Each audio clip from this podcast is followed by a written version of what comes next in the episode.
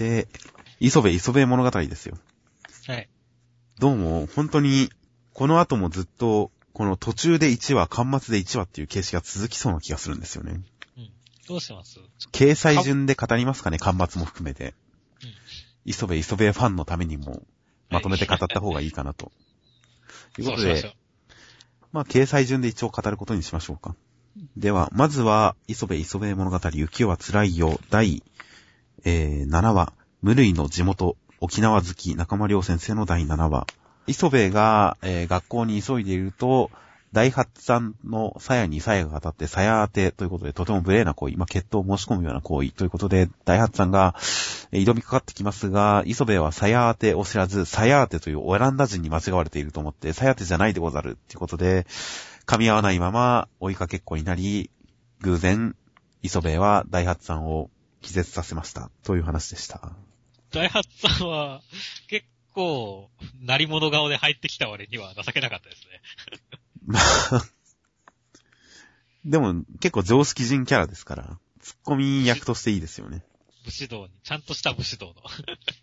そうですね。ちゃんとした武士ですよ。まあ、なんか、展開的にはそれほど、なんか、ひねれた感じはないですけど、でもやっぱ、この浮世絵の世界観を活かした話になっていてよかったですね。サヤーテっていうのもそうですし、サヤーテっていうオランダ人もそうですし、わあ、この時代のオランダ人ってどんなのがいた？ガラシャ。ちょっと僕は詳しくないですね、その辺。うん。磯部はこの柱文とかにすごい凝ってますよね。うん。ね織田信長とか。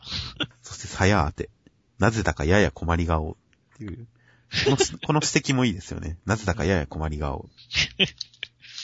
いやー、でも今回のこの7話に関してはね、磯部がね、磯部にはあんま活躍してほしくなかったんですよね。あー。こはい。勘違いされるんじゃなくて、本当にずっとグダグダのままでいてほしかったっていう。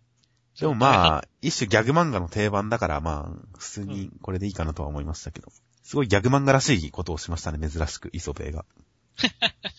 まあ、大発さんとりあえず、キャラとして、結構大発さんのキャラは僕、印象に残りましたしうん、この続きが読みたいと思いましたから。まあ今後もこんな感じで磯部に絡んでくるんでしょうね。この、切りかかってやられてしまったっていう展開の後の大発さんも見たいですから、ちょっと大発さんの再登場は僕は結構楽しみですよ。今のところ中島くんより全然大発さんの方が好きですよ、僕は。ゴンって打った顔もインパクトあるしな。いいですよね、この顔。そして磯部がほんとそれを気にしないっていう。見た瞬間はすごい驚き顔だけど、その後帰って寝よっていう。全く気にしてないっていう磯部、結構クズですよ、やっぱり。いやまあ磯部は、ある意味じゃ磯部のクズっぷりを楽しむ漫画でもありますからね。まあそうですね。で、続きまして、巻末の、磯部磯部物語、雪は辛いよ。無類のヘド好き、中間良先生による第8話。まあ、カップルを見るとヘドが出るっていうことで意見が一致する磯部と中島くんなんですが、団子屋の看板娘に対して磯部がデレデレして、どう考えても好きなんじゃないかと言われるけど、磯部はくんは、そんなことないでござるっていうことを言っていたけれど、女性というのは男の告白を待ってるものらしいよという中島くんの言葉を聞いて、団子屋看板娘に好きで候と言うけれど、謝られそうになった瞬間、お茶がと言って濁しました。お茶だけに。ということになっておりました。いや、まあ、磯部くんが、ここで告白するっていうのはすごいなと思いましたけどね。いや、まあそうだね。一気に尊敬しましたよ。尊敬するのかよ。すげえっていう。うん。いや、でもここは確かにね、ちょっと、まあ、約9割は、男の子から告白してほしいっていうのを聞いてるとはいえね、確かに、ここで言ったのは、すごいなと思いました。いや、しかも、すごい。こんな綺麗な目で。そうですよ。謝られてますけど、でもすごいですよ、ほんと。あの、小野寺さんにマフラーを勧めた楽くん以上の神がかりっぷりを見せてますからね。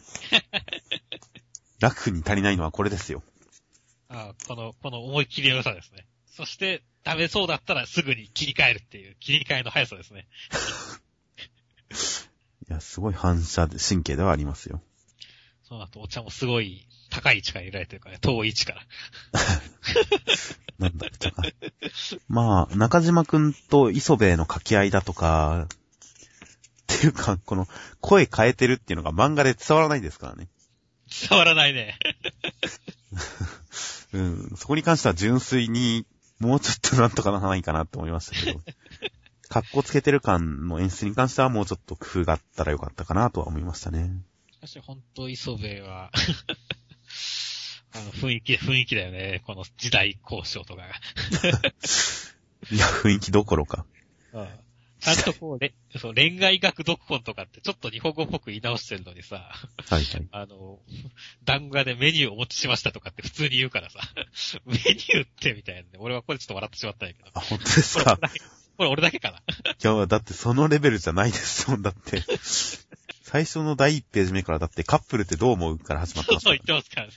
全然なんな、今更メニューとかで笑いはしませんでしたよ、僕は。でもね、あんまりね、こう、何その、曖昧にし続けるのは良くないと思うんだよね。曖昧ですか？この浮世絵風に行くのか、この現代風な感じを出すのかっていうところを。だまセリフの中身は完全に現代ですよ。うん。セリフの中身以外は、このファンタジー江戸ですよ。お江戸ファンタジーですよ。江戸風のファンタジー世界ですよ。はいはいはい。まあもうちょっとセリフをひねってくれた方がネタになるような気もしますけどね。カップルとか3サイズもなんか、なんか言い回しを工夫して面白くできる気がしますけどね。江戸風に。うん。まあ、その辺に関してはちょっと高望みの過ぎかなと。それに対してそんな高望みはしなくてもいいかなという感じではありますけど。ああ、まあ、ぶっちゃけ別にね、あの、このテンションで、活発にあるだけでも全然価値あると思いますからねって。今回、端末の方は多少、多少、もうちょっとひねりが欲しかったですけどね。ひねりというか、ぶっ飛んでて欲しかったですけどね。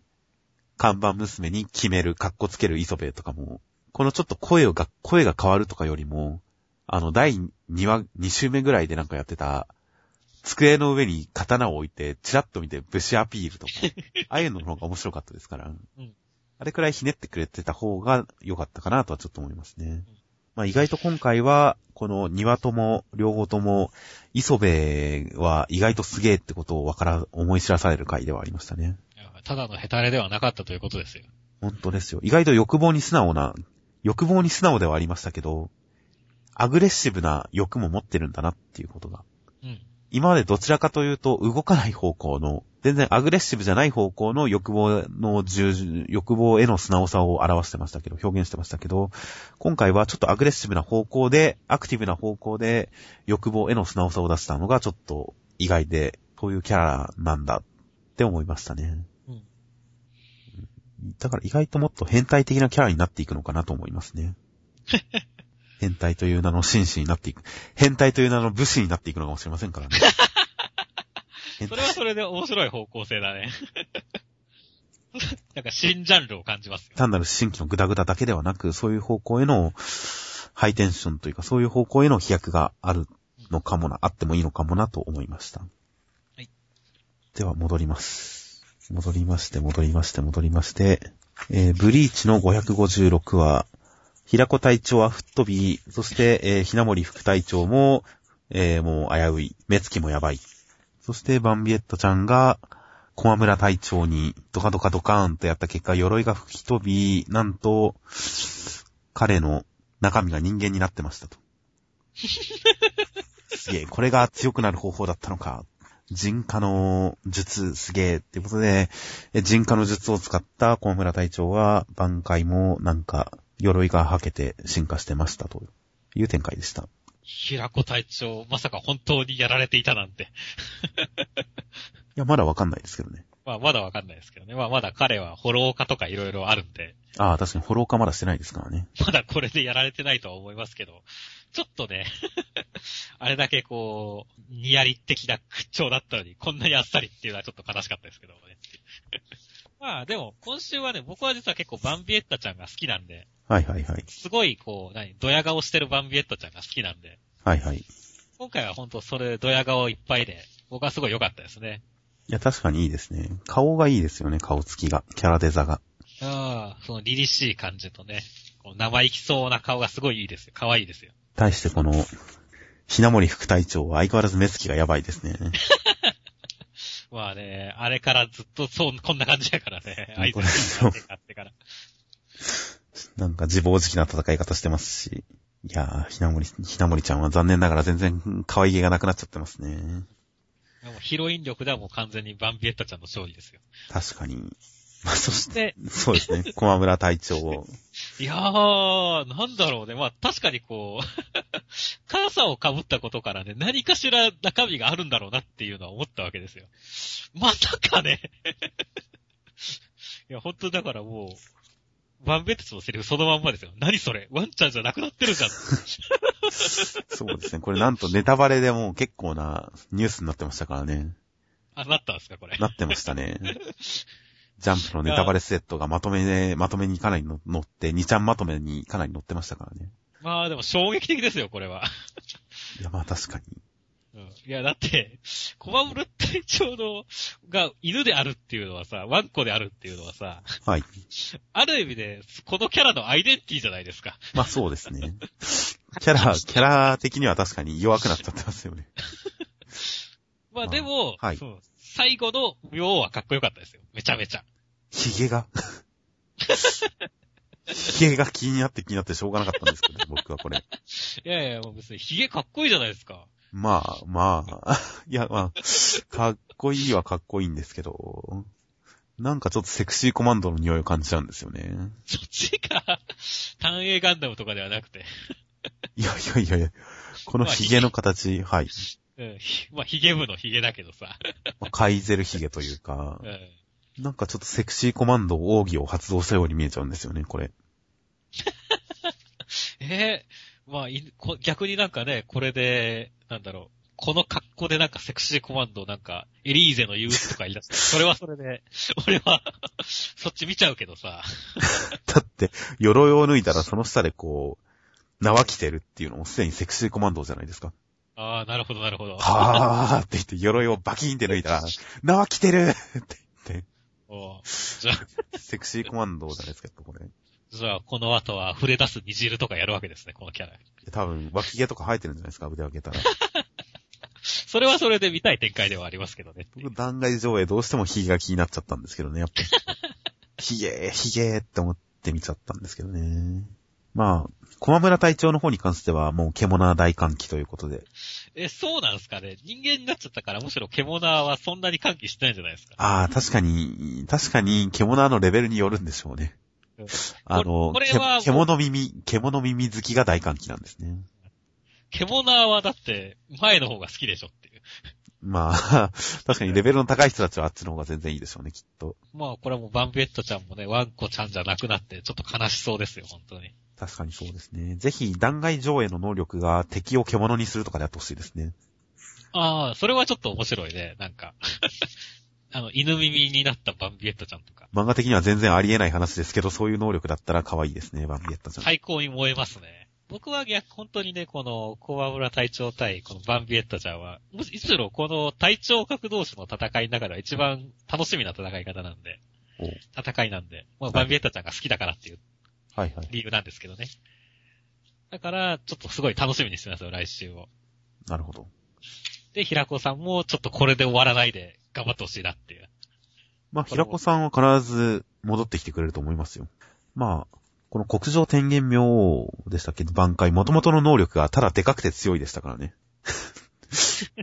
だから、正直何があってもおかしくないんですよね。元の能力がシンプルすぎるから、どんな特殊能力出してくるか、正直わ全くわかんないんで、よりでかくてより強いかもしれませんし、もしかしたら。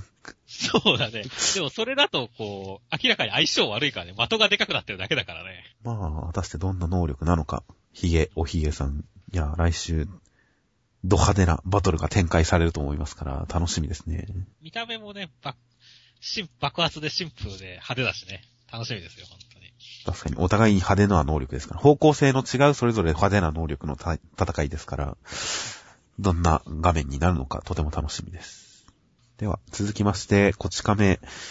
りょうさんが 3D プレ、3D プリンターで金儲けをしました。という話でした。いや、3D プリンター欲しいんですよね、確かに。これ欲しいね。俺も、やっぱテンション上がるよね、3D プリンター。10万円台ですからね、現実的なんですよね。まあ場所的に置き場所がなくて買えないですけど、僕は。いや、3D プリンター、また、今回の話で面白かったのは、この、業務用を買おうっていううん。1000万円あるのか？ある。こういう日のためにコツコツ稼いだのだ。さすが大人がいいっていう。これテンション上がるこの人たちのノリがいいですよね。すごい、見ててテンション上がりましたよ、これ、僕も。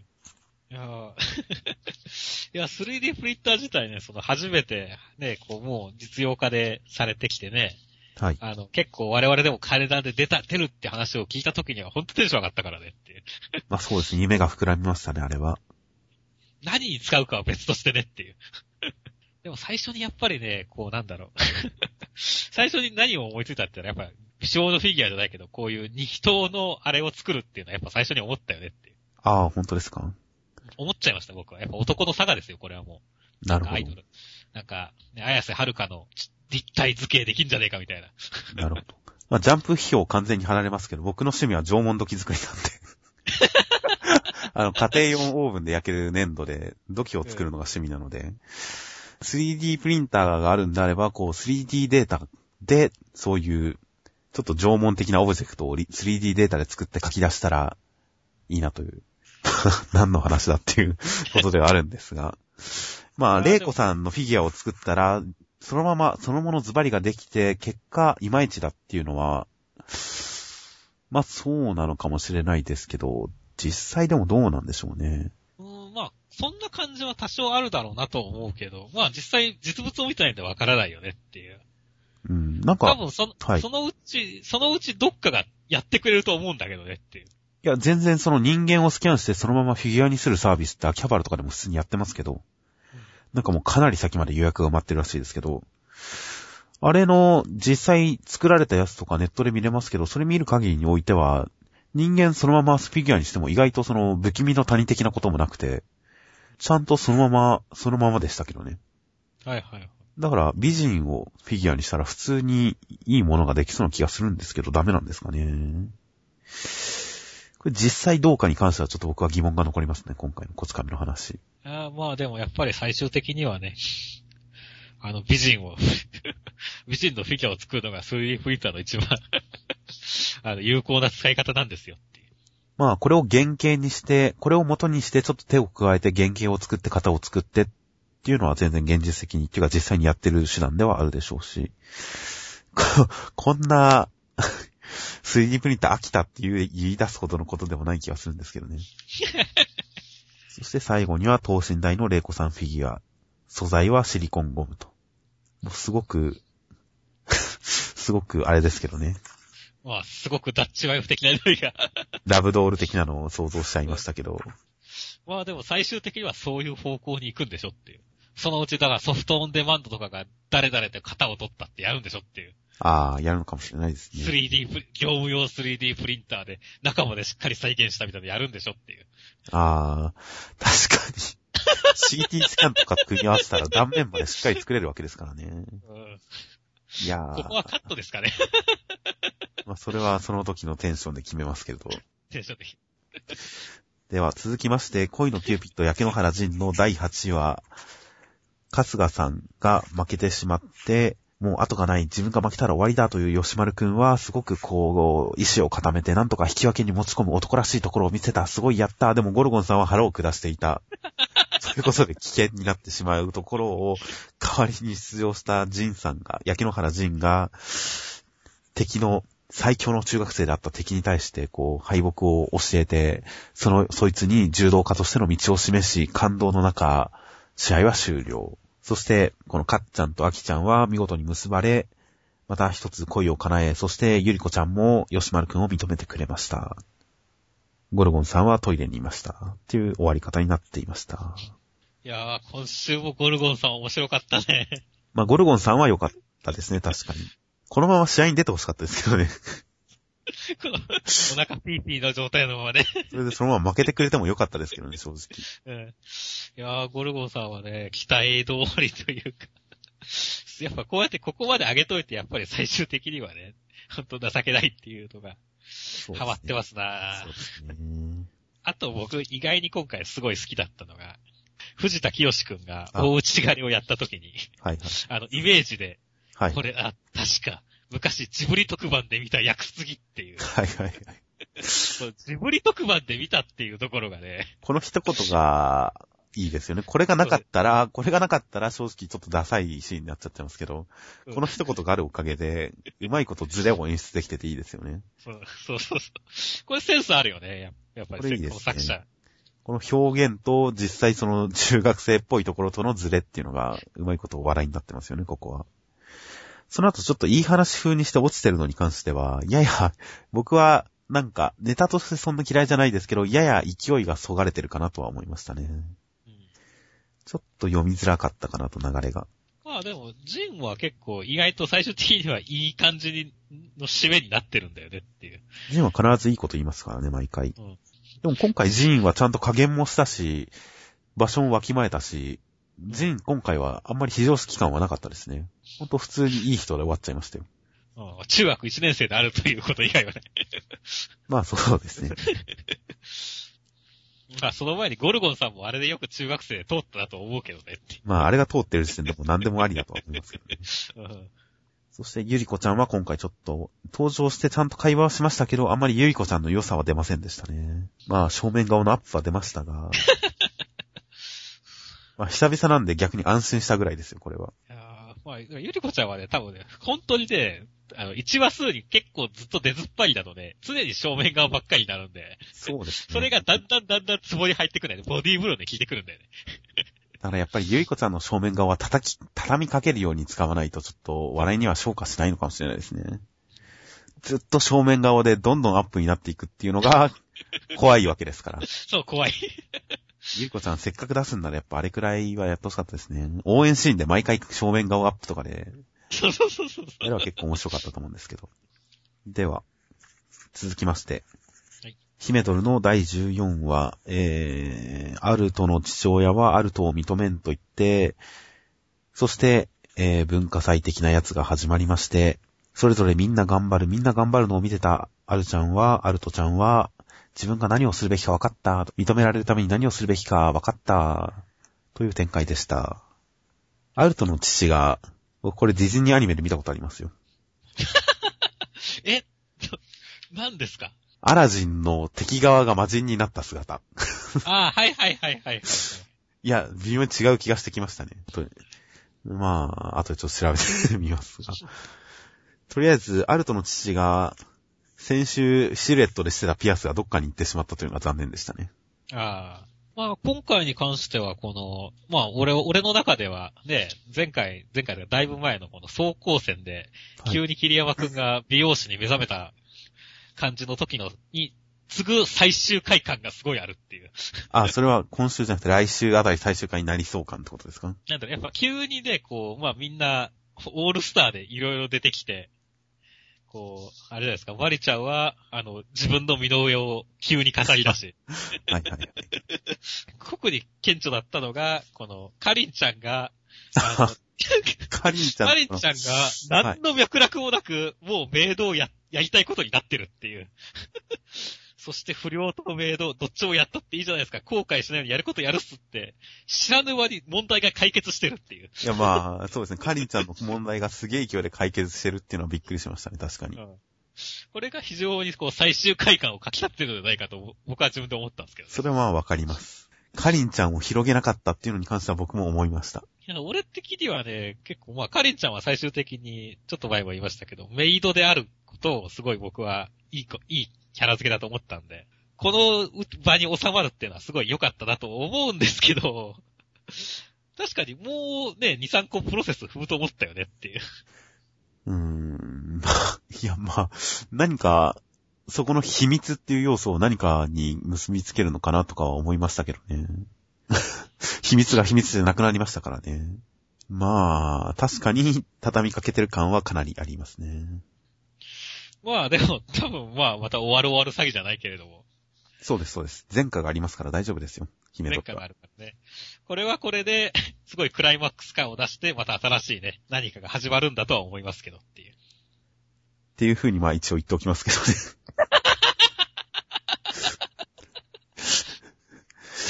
いや、まあ、でもまあ、別に全然この後続く展開もあるとは思いますよ。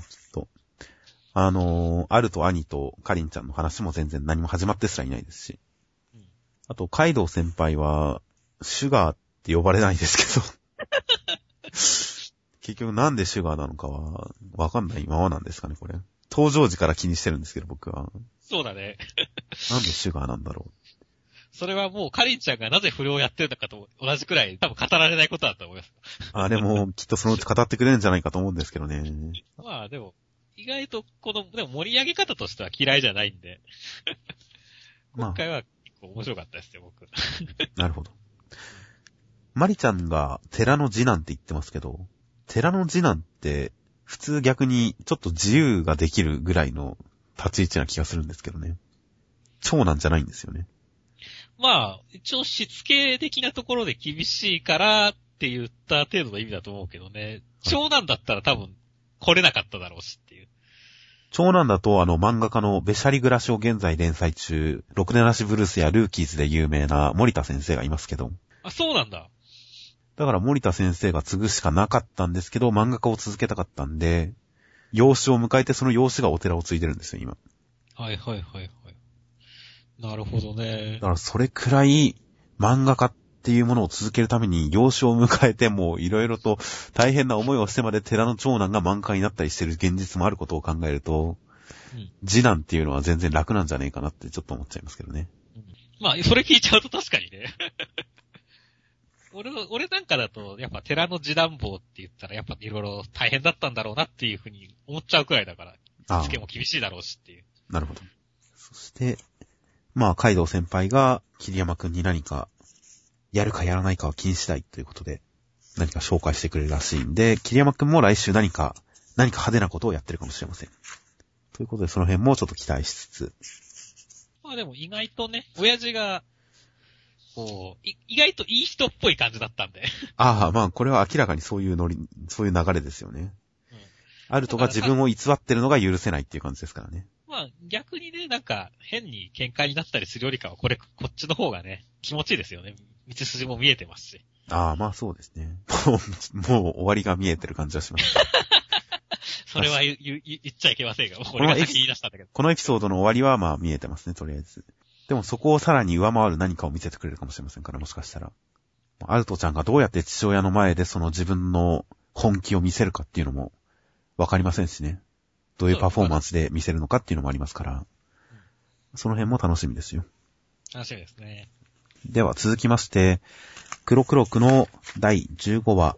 研修を終わって千秋ちゃんと黒くさんが市役所に戻ると、裏玉運動会というのが夜に墓場で行われる日でしたと。いうことで、夜の墓場で裏玉運動会。皆さん頑張る。千秋ちゃんも、さん黒くさんも、助っ人という形で参加して頑張る。頑張った結果、MVP とタマスター。グランドタマスターという称号を手に入れました。という千秋ちゃんでした。面白かったですよ。面白かったですね、今週。もう16回ぐらいおっぱいおっぱいって言いながら読みましたし、あとまあ、スパッツが出るたんびになんでブルマじゃねえんだよって毎回言い続けましたし。だってブルマ履いてるキャラも結構多いんですよ。そうだね。多いね。だから最初の方で、おう、ブルマじゃねえか。ブルマを書くとはなかなかやるな、中村先生と思いながら読んで、読み進めていったら、千秋ちゃんはスパッツなんですよ、サラちゃんも。いや、はい。だからなんでブルマじゃねえんだよって言いながら読みましたけど。まあ、それはある種は胸を強調するためですよ。うん。いやー、でも今回はね、その、まあ、胸の件もそうだけど、はいはい。千秋ちゃんがね、やっぱ久しぶりにこの、ちょっとこう、上から見下し、突っ込み毒舌キャラああ、確かに。に戻りつつ、ちょっとゲスなところも見せつつっていう、本来の千秋ちゃんに戻ったんで、確かにそうですね。千秋ちゃんがツッコミに復帰して、そして変態さを取り戻したということで。僕はやっぱりこっちの千秋ちゃんの方が好きですね。あの、すごい純真無垢な千秋ちゃんもまあ良かったですけど、こっちの方が僕は好みですね。いや、まあ、全然そうですよ。それは。千秋ちゃんがなんか純粋な人キャラになってたのは不思議でしょうがなかったですからね。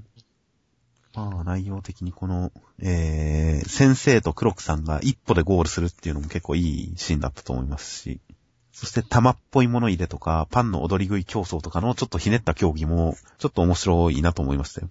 こういう小ネタは毎回面白いよね。そうですね。あと、この長山マンチェスターユナイテッドという、そうそうそうそう。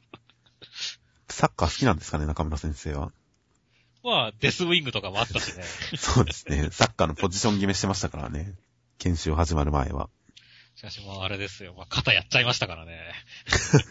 肩やるネタはもう1回か2回重ねてほしかったですけどね。うん。もう、そうだね。相手が、相手がやったのは良かったけどね。相手がやった時にようやくギャグになりましたけど、うん。もう1回2回重ねてほしかったですね。そう、もう一回二回あったら、多分結構笑っ、もっと笑ったよね。そうですね。いやー骨蔵さん、いいね。肩が、肩がやられちまった。骨蔵さんはほんとこう、この黒黒くが始まってからずーっとやられ役やからね。そうです必。ず砕けてるから。今回は本当にいい黒黒くでしたね。いや、いい黒黒くでしたよ。面白かったですよ。研修は何だったんだってことで。まあ、こんな感じで、23区キャラも、なんか早めに絡んでほしい気はしますけど、うんコメディで絡んでほしいですね。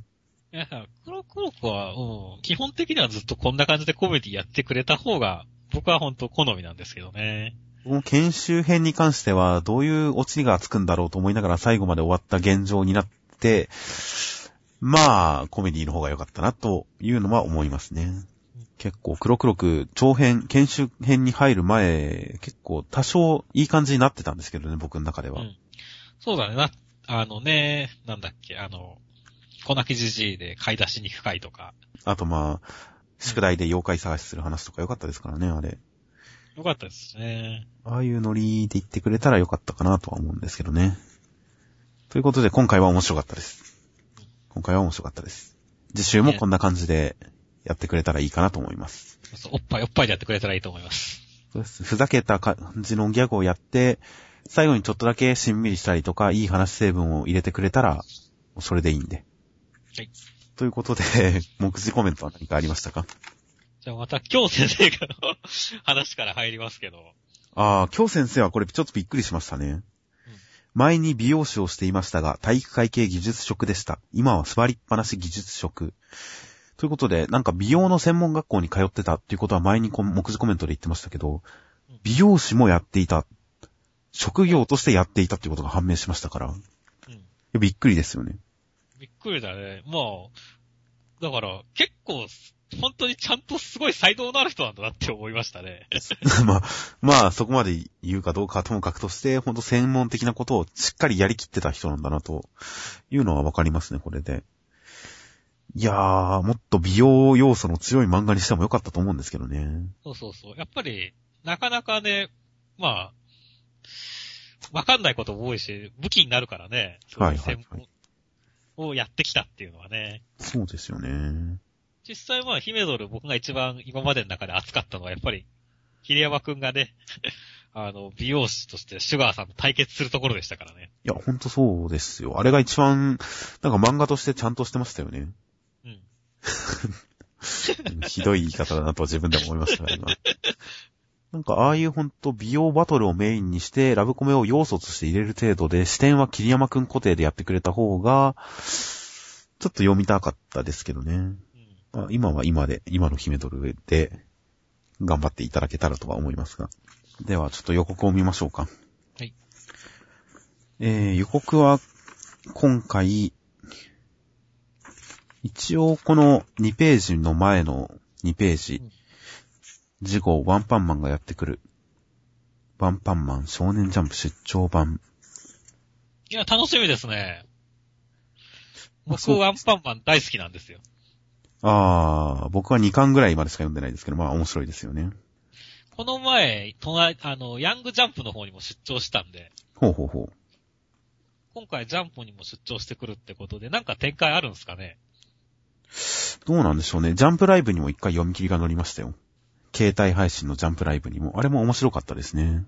ここれ、これくらいね、いろんなところに出てくるっていうのは、まあ、宣伝も兼ねてるの、のことだろうけど、なんか別の展開があるのかもしれませんね。ああ、アニメ化とかするんですかね。まあ普通、そしたら決まってから出張しますか。ということで、ワンパンマンはまあ、うん、普通に読み切りでも面白いですからね。うん。もともと1話完結的な話もやってますし、本編でも。まあ、ワンパンマン普通に楽しみですね。で、あとは来週、食撃の相馬が応援感謝連載1周年記念関東カラーということで、えー、食撃の相馬連載1周年記念企画もあるぞ。まあ、おそらくは人気投票ではないかと思われます。うんまあ大体そんな感じですね。まあ、1周年記念、やらない漫画もありますけど、それ以外は、普通の漫画は大体人気投票ですから、まあ、相馬も、そんなやらない事情は特にないので、人気投票をやるんじゃないかなと。いうことで、まあ、丸井くんの順位が気になりますね、と。いやー、悪いく、まあ、なんかフューチャーされる回があればね。そうですね。ちょうど人気投票にタイムリーで、ちょうどタイミングが合う形で活躍する回があると、劇的に票が伸びる可能性もありますから、丸井くんどうなるかは目が離せません。上位に食い込むんじゃないかと。うんまあ、果たして本当に1周年記念企画が人気投票なのかもわからないので、うん。また来週見てみましょう。はい。そして、あとは、えー、銀玉の予告が 泉に落ちたのは銀さん、金さん、それとも、ということで、ついに金さんが再登場するらしいですね。いや、もうあの流れから出ることはないでしょ。しかも泉に落ちるという。銀、銀玉の予告もまあ毎回ものすごい適当ですからね。まあ、意外とテスさんっていう新しいキャラが出てくるかもしれません出てけど。くるかもしれませんからね。ということで、銀さん、金さん、それとも。ということで、あとは、来週また、えー読み切り枠が続きます。今週一押しの新米逆読み切り、ウェルカム、猫の木坂、菅沼達也先生。ある町に生まれたゆるキャラはまさかの。ということで、カットにちょっと不気味な生首が浮かんでいます。これはゆるキャラなんですかね。まあ、これがゆるキャラなんじゃないですか？猫の木坂の。それてっきりなんかこう、いやー、ゆるくないじゃないですか。まあ、ゆるキャラっていう今流行りの要素を、現代的な要素を取り入れたっていうのはわかりますけど、ひねりすぎて意味がない気は。いやいや、まあでもね、これで、こ、ここの何、ウェルカムの猫の木坂から、こう、ジャンプを代表するゆるキャラが生まれるかもしれないじゃないですか。いや、まあ、読み切りから生まれたゆるキャラといえばもうすでに磯部がいますから。まあ確かにゆるいですけどね。これ、まあゆるキャラですね、確かにこれも。磯部の地位を脅かせるかという期待の読み切りですね。ほんと、フナッシーとかゲスト出演すればいいと思うんですけどね、こういうの。まあでもなんか目に、目、目にさ、こう、あい、モザイクみたいなの入れて出てくるんじゃない 実、実在するゆるキャラをいじるようなギャグをやれるって考えるとちょっと面白いかもしれないですね。ゆるキャラ漫画。ということで来週、ウェルカム猫の木坂も楽しみです。はいということで来週特大10 51号11月18日月曜日発売となっております。ということで、お疲れお疲れ様です。お疲れ様ですはい、お疲れ様です。